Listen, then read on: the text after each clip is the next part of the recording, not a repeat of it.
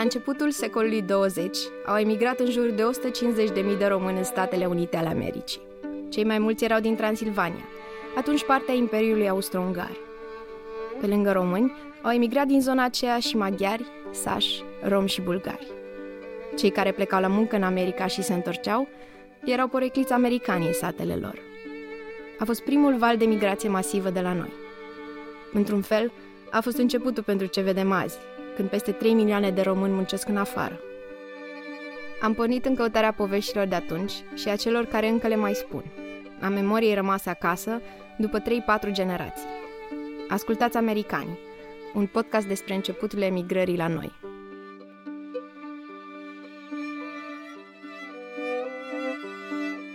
Mătușa mi-a povestit următoarele. Unchiul trebuia să vină în țară și scrisoarea ne și spune lucrul acesta. Și nu mai a ajuns.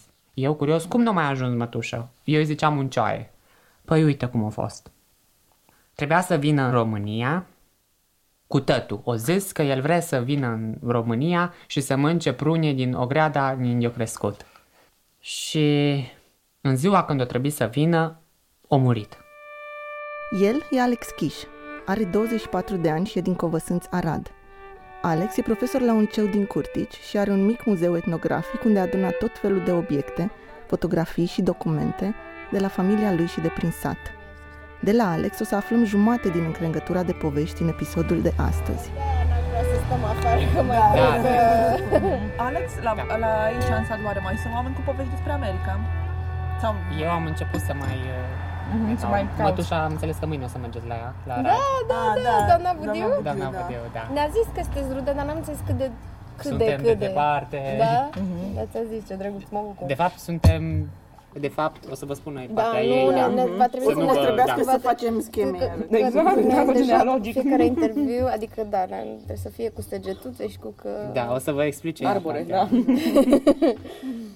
Cealaltă jumătate de încrengătură de povești o să o aflăm de la Angelica Budiu din Arad. Am înțeles că vă interesează emigranții noștri care au plecat în secolul trecut în uh, Statele Unite. Povestea este despre două familii din Covăsânți, familia Chiș și familia Balint, ale căror vieți intersectează, culmea, peste ocean la început de secol 20. Din zona Aradului și a Banatului au plecat mii, încurajați de exemplu altora din Imperiu, de posibilitățile mai facile de călătorie și de dorința de a face bani pentru a cumpăra pământ. Să o luăm cronologic.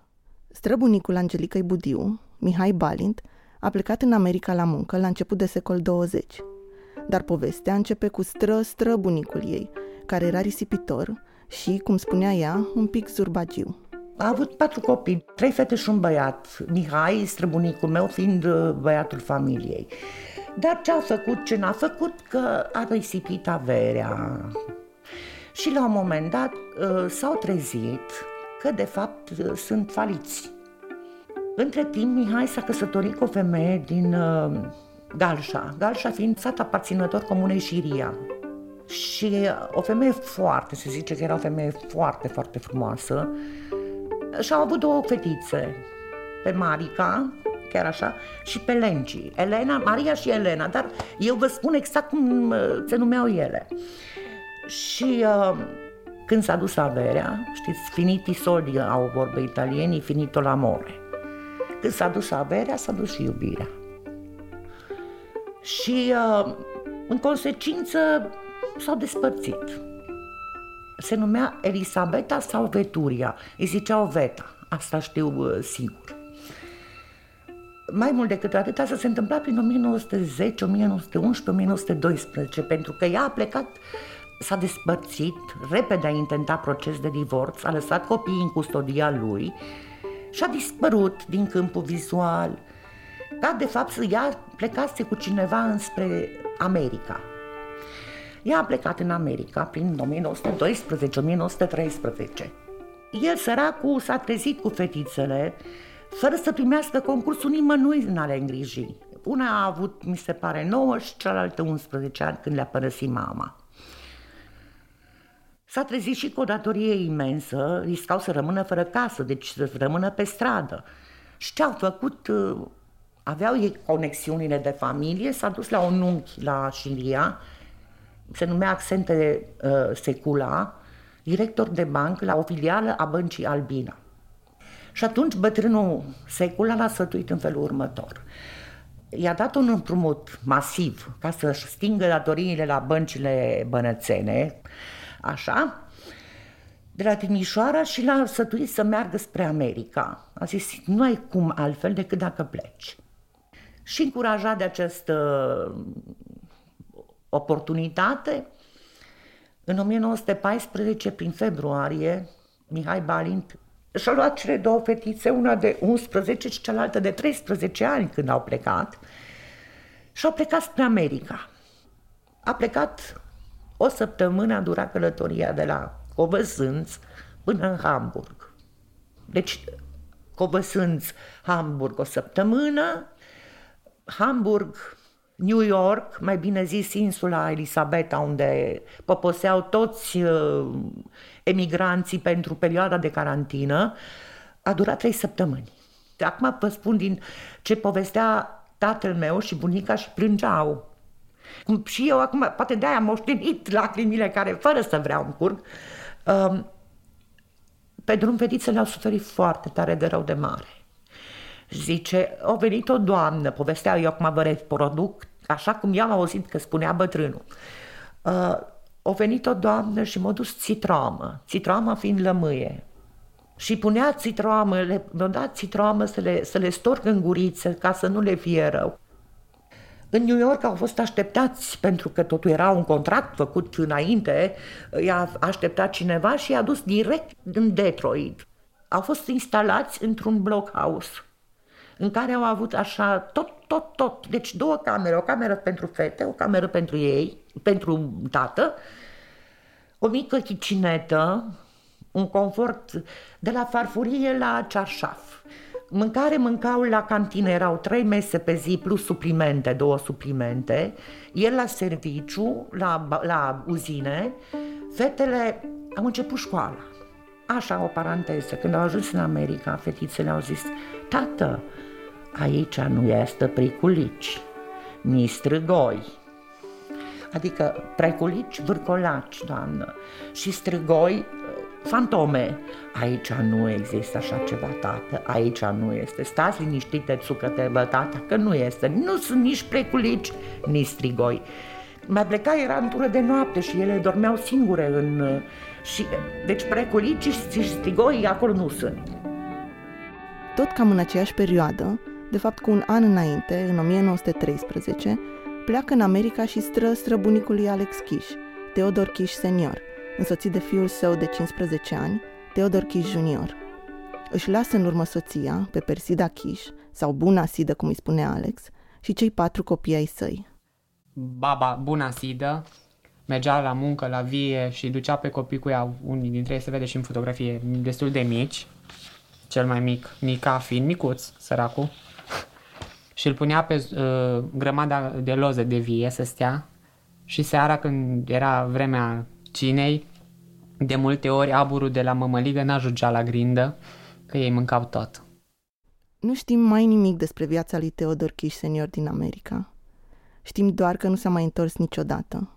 În 1917 moare, probabil ca mulți alți români plecați acolo, într-un accident de muncă. Niciodată. Și tot când am găsit această scrisoare, am mai găsit și o fotografie. Și am ajuns la concluzia, după ținuta celor din fotografie și după ce am primit din America o fotografie, că este Kish Theodor Senior, care a murit în 1917 în America. Nici el nu s-a mai întors. În intervalul 1913-1917 nu s-a mai întors în țară. A plecat și acolo a murit. A plecat și a murit acolo. Se și vede în fotografie că sunt după ținută, după tot. Mătușa respectivă, când i-am arătat fotografia, prima dată ăștia sunt americani. Uită-te cum stă mortul, că la noi nu se pune așa. Fotografia chiar merită descrisă, pentru că arată ca multe alte fotografii de mormântare pe care le-am văzut când am cules povești despre migrația în America. Pare un fel de dovadă că omul într-adevăr a murit și că n-a fugit cu o altă femeie să-și facă o altă familie în America, pentru că asta chiar era o teamă comună. În același timp, e o scenă solemnă, un fel de ultim moment al unei existențe sociale a persoanei respective. E înconjurat de oameni din comunitatea de români de acolo, unii îmbrăcați în port popular și alții în haine moderne sau nemțești, cum am aflat că li se spune prin părțile de Ardeal pe unde am umblat. Înmormântările de acolo din America erau organizate de societăți de întrajutorare ale românilor, care funcționau și ca asociații comunitare și culturale. Ne reîntoarcem la Mihai Balint și la fetițele lui, Marica și Lenci, pe care i-am lăsat în Detroit. El s-a rugat de, știu eu, cel care coordona totul, să-l pună unde e mai greu. De ce? Ca să-și câștige cât mai repede banii, să-și poată plăti creanțele și să poată să... Visul a fost să vină înapoi acasă. N-a putut să, să rămână acolo. Ehm, toate s-a derulat bine, deci au plătit Gândiți-vă că în 1916 el achitase toate dările, tot ce a avut, toate datoriile, inclusiv drumul, inclusiv uh, creanțele care le avea la bancă, tot, tot, tot, tot. Și fetele s-au descurcat. Au mers la școală, au învățat limba și au început să lucreze ca ucenice la un magazin. La un universal, spunea bătrânul, un mare dutean. Așa, dutean la noi înseamnă prăvălie.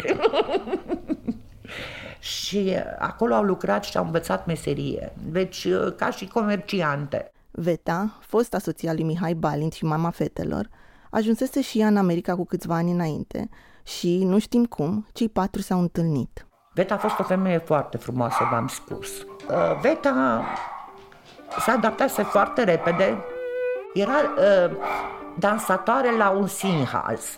Sinhaz în, în, în ungurește înseamnă teatru, înțelegeți? Mihai n-a fost încântat de întâlnirea cu Veta. Chiar a avut un conflict cu ea și a fost chemat la poliție și a zis aici să nu te atingi de... N-ai voie să... Păi da face de rușine fetele mele, că o să zică lumea că și fetele scamăsa și... Aici nu se bate, aici nu, se, nu există violențe.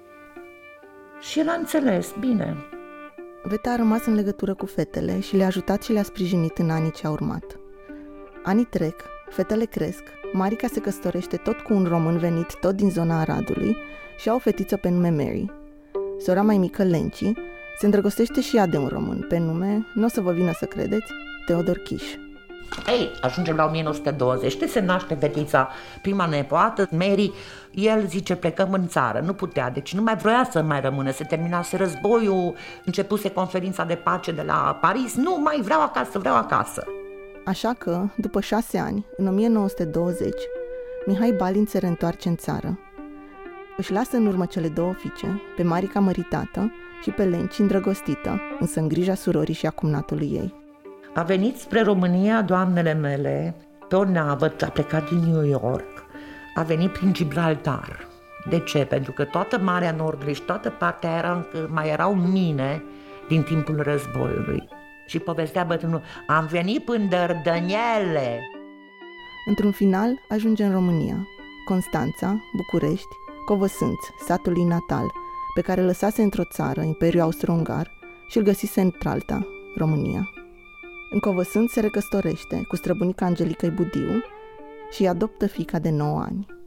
Ei, în 44 a avut un șoc bătrânul foarte puternic. Iubea foarte mult America și respecta pe americani.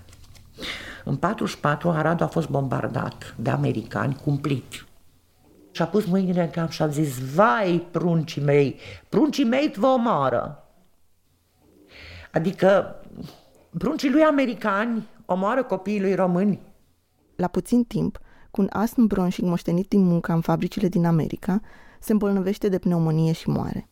Dar el și-a dat seama că moare și a zis, auzi, Angela, așa o chemat pe bunica Angela, să nu mă lași aici, să mă duci la Covăsân să mă îngrop lângă măta. Te rog să nu mă lași aici. Nu știu cum îi duce, duceți-mă viu. Dar nu mă lăsa aici, să mă duc să mă îngropi acasă. Dacă a venit el din America, doamnă, vă dați seama, mă iertați, îmi cer iertare. Și să știți că a făcut toate diligențele bunicii și nu știu de la ei, știu și de la alții, că a murit aici, dar au luat un vagon mortuar, în sicriu trei sicrie, din unul de zinc, și doar un gemuleț ca să-l vadă ceilalți, dar nu l-au lăsat aici. L-au dus spre covăsânțul lui. Deci, că au zis, dacă, dacă a venit el prin Dărdăniele din America să moară acasă, să-l ducem acasă. Și e mormântat la Covăsânț. Și uh, uh, mă iertați, la mormântarea dacă vă sunt, astăzi sunt moștenită, să știți că lacrimile astea sunt moștenite. Așa le-am, le primit și le dau, nu știu, să opresc o dată cu mine. Dar povestea nu se oprește aici. Au mai rămas fetele, Marica și Lenci. Aproape până în ultima clipă, Mihai Balint a sperat că cele două se vor reîntoarce în țară să trăiască alături de el în Covăsânț. În 1935, după o întâlnire dramatică cu Veta, mama fetelor, venită în țară să-și rezolve niște probleme, Mihai Balint le confruntă și fetele îi confirmă. Nu se mai întorc în țară. Și fetele au scris, tată, noi nu mai ne întoarcem. Noi aici ne-am, ne-am realizat. Și una și alta, deci amândouă, am primit de la amândouă scrisoare. Ne-am realizat, aici pita e coaptă, vaca e mulsă când ne sculăm. Ați înțeles? Pe Marica am lăsat-o măritată și cu un copil, Mary, de care am aflat mai târziu că a ajuns telefonistă. Și Lenci? Pe Lenci am lăsat-o îndrăgostită și pe cale să se căsătorească cu Theodor Kish, rămas singur în America după moartea tatălui său. Am căutat în arhiva de poze a familiei și așa am găsit și pozele de familie. Asta este printre primele poze care am găsit-o despre ei. Este fratele străbunicului, Kish Teodor, cu soția, Kish Lena și fica, tot Lena. Da, ați auzit bine. Până la urmă, Teodor Kish se căsătorește cu Lenci Balint, devenită acum Kish. După ce el a plecat în țară, Mihai Balint, până în 22 nu s-au căsătorit cei doi, sau în 21. Deci uh, Lenci săraca a stat în stand-by până și-a făcut 1000 de dolari zestre. Unchiul aici eu zic o greșit. Eu zis uh, viitoare soții că nu se căsătorește cu ea decât dacă adună o sumă considerabilă de bani ca și zestre. Și ea, săraca, cu sora ei, cu cumnatul, au început să strângă banii respectiv ca să se căsătorească cu iubirea vieții, probabil. Ei, când a aflat uh, din scrisori că nu s-au căsătorit încă, uh, a fost în stare să meargă înapoi, să-l ucidă. O zis, dacă mă mâncă scaunul cel electric, nu mă interesează, dar eu mă duc, nu-și bate el joc de fata mea. El scrie scrisoare, ce ai făcut, a fost altă înțelegerea și trimite scrisoarea. Între timp s-a, s-au căsătorit. Și i-au trimis la bătrân o poză și scrisoare în care spunea, tată, să nu te super, dar uite-te, o poză cu o blană superb, un palton de blană superb. Și a zis, ă, tată, să știi că doar Regina Maria României a mai avut așa căbat. Căbat, la noi în, în limbaj înseamnă palton. Căbat de blană cum, au avut, cum are lenci. Căsătoria n-a durat. Aflăm asta dintr-un act de divorț, care a ajuns la Alex după aproape 80 de ani și pe care încercăm să-l decifrăm. Has been guilty of several acts of extreme and repeated cruelty. Adică Teodor o bătea pe Lenci. Și Lenci divorțează. Motivul, violența domestică. O posibilitate de neimaginat pentru România anilor 30 și aproape de neimaginat și pentru România anului 2018. Și într-o zi zic, hai să merg la casa bunicilor, după ce am început să caut mai multe detalii, zic să văd, nu mai găsesc nimic despre americani, că așa vorbeam în termenii noștri. Și am început să caut uh, printre fotografii ce au mai rămas acolo, documente ce mai erau și am găsit, cred, că este ultima scrisoare venită din America de la ei. Pentru că mi-am dat seama de lucrul acesta după ce scrie în scrisoare. Și zice, uh, am primit cartea care mi-ai trimis-o, iubite frate Ioane. Ioane, Ioan fiind străbunicul meu.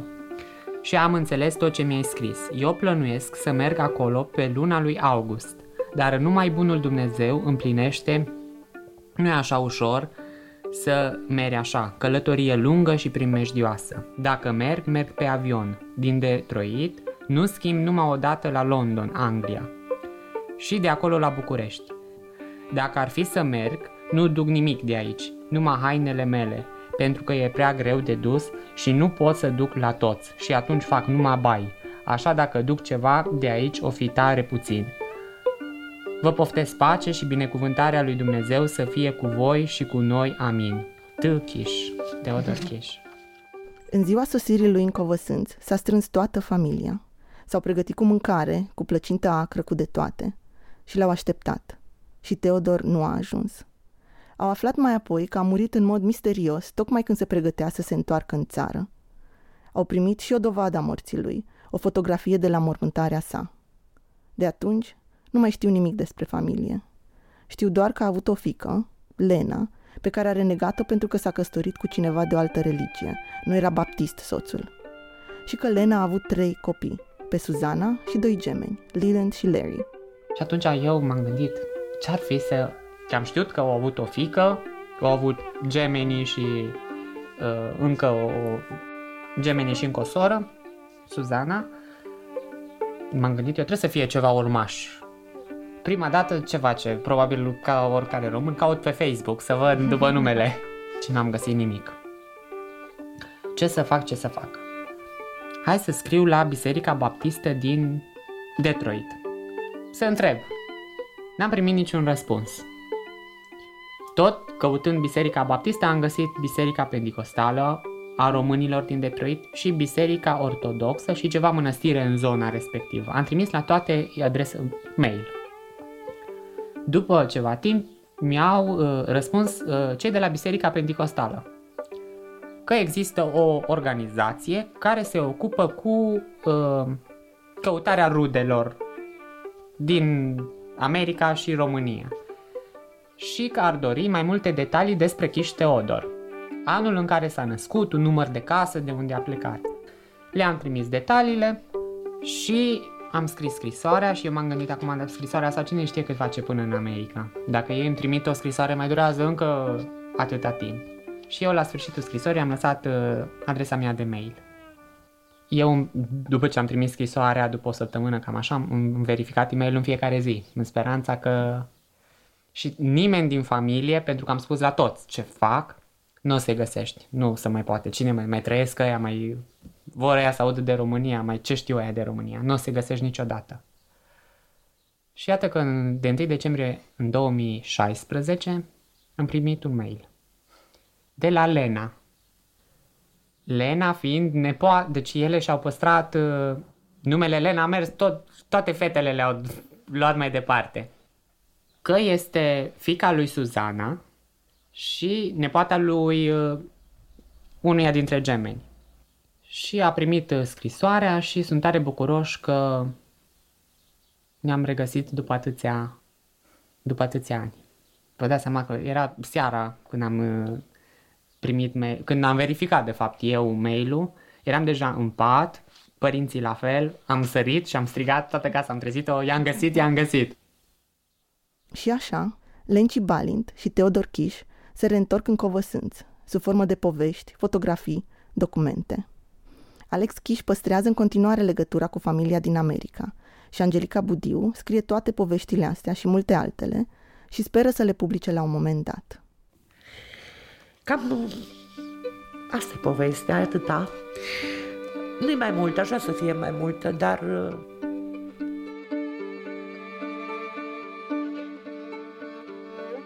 Ați ascultat Americanii, un podcast despre începuturile emigrării la noi, de Mara Mărăcinescu, Claudia Câmpeanu și Diana Meseșan.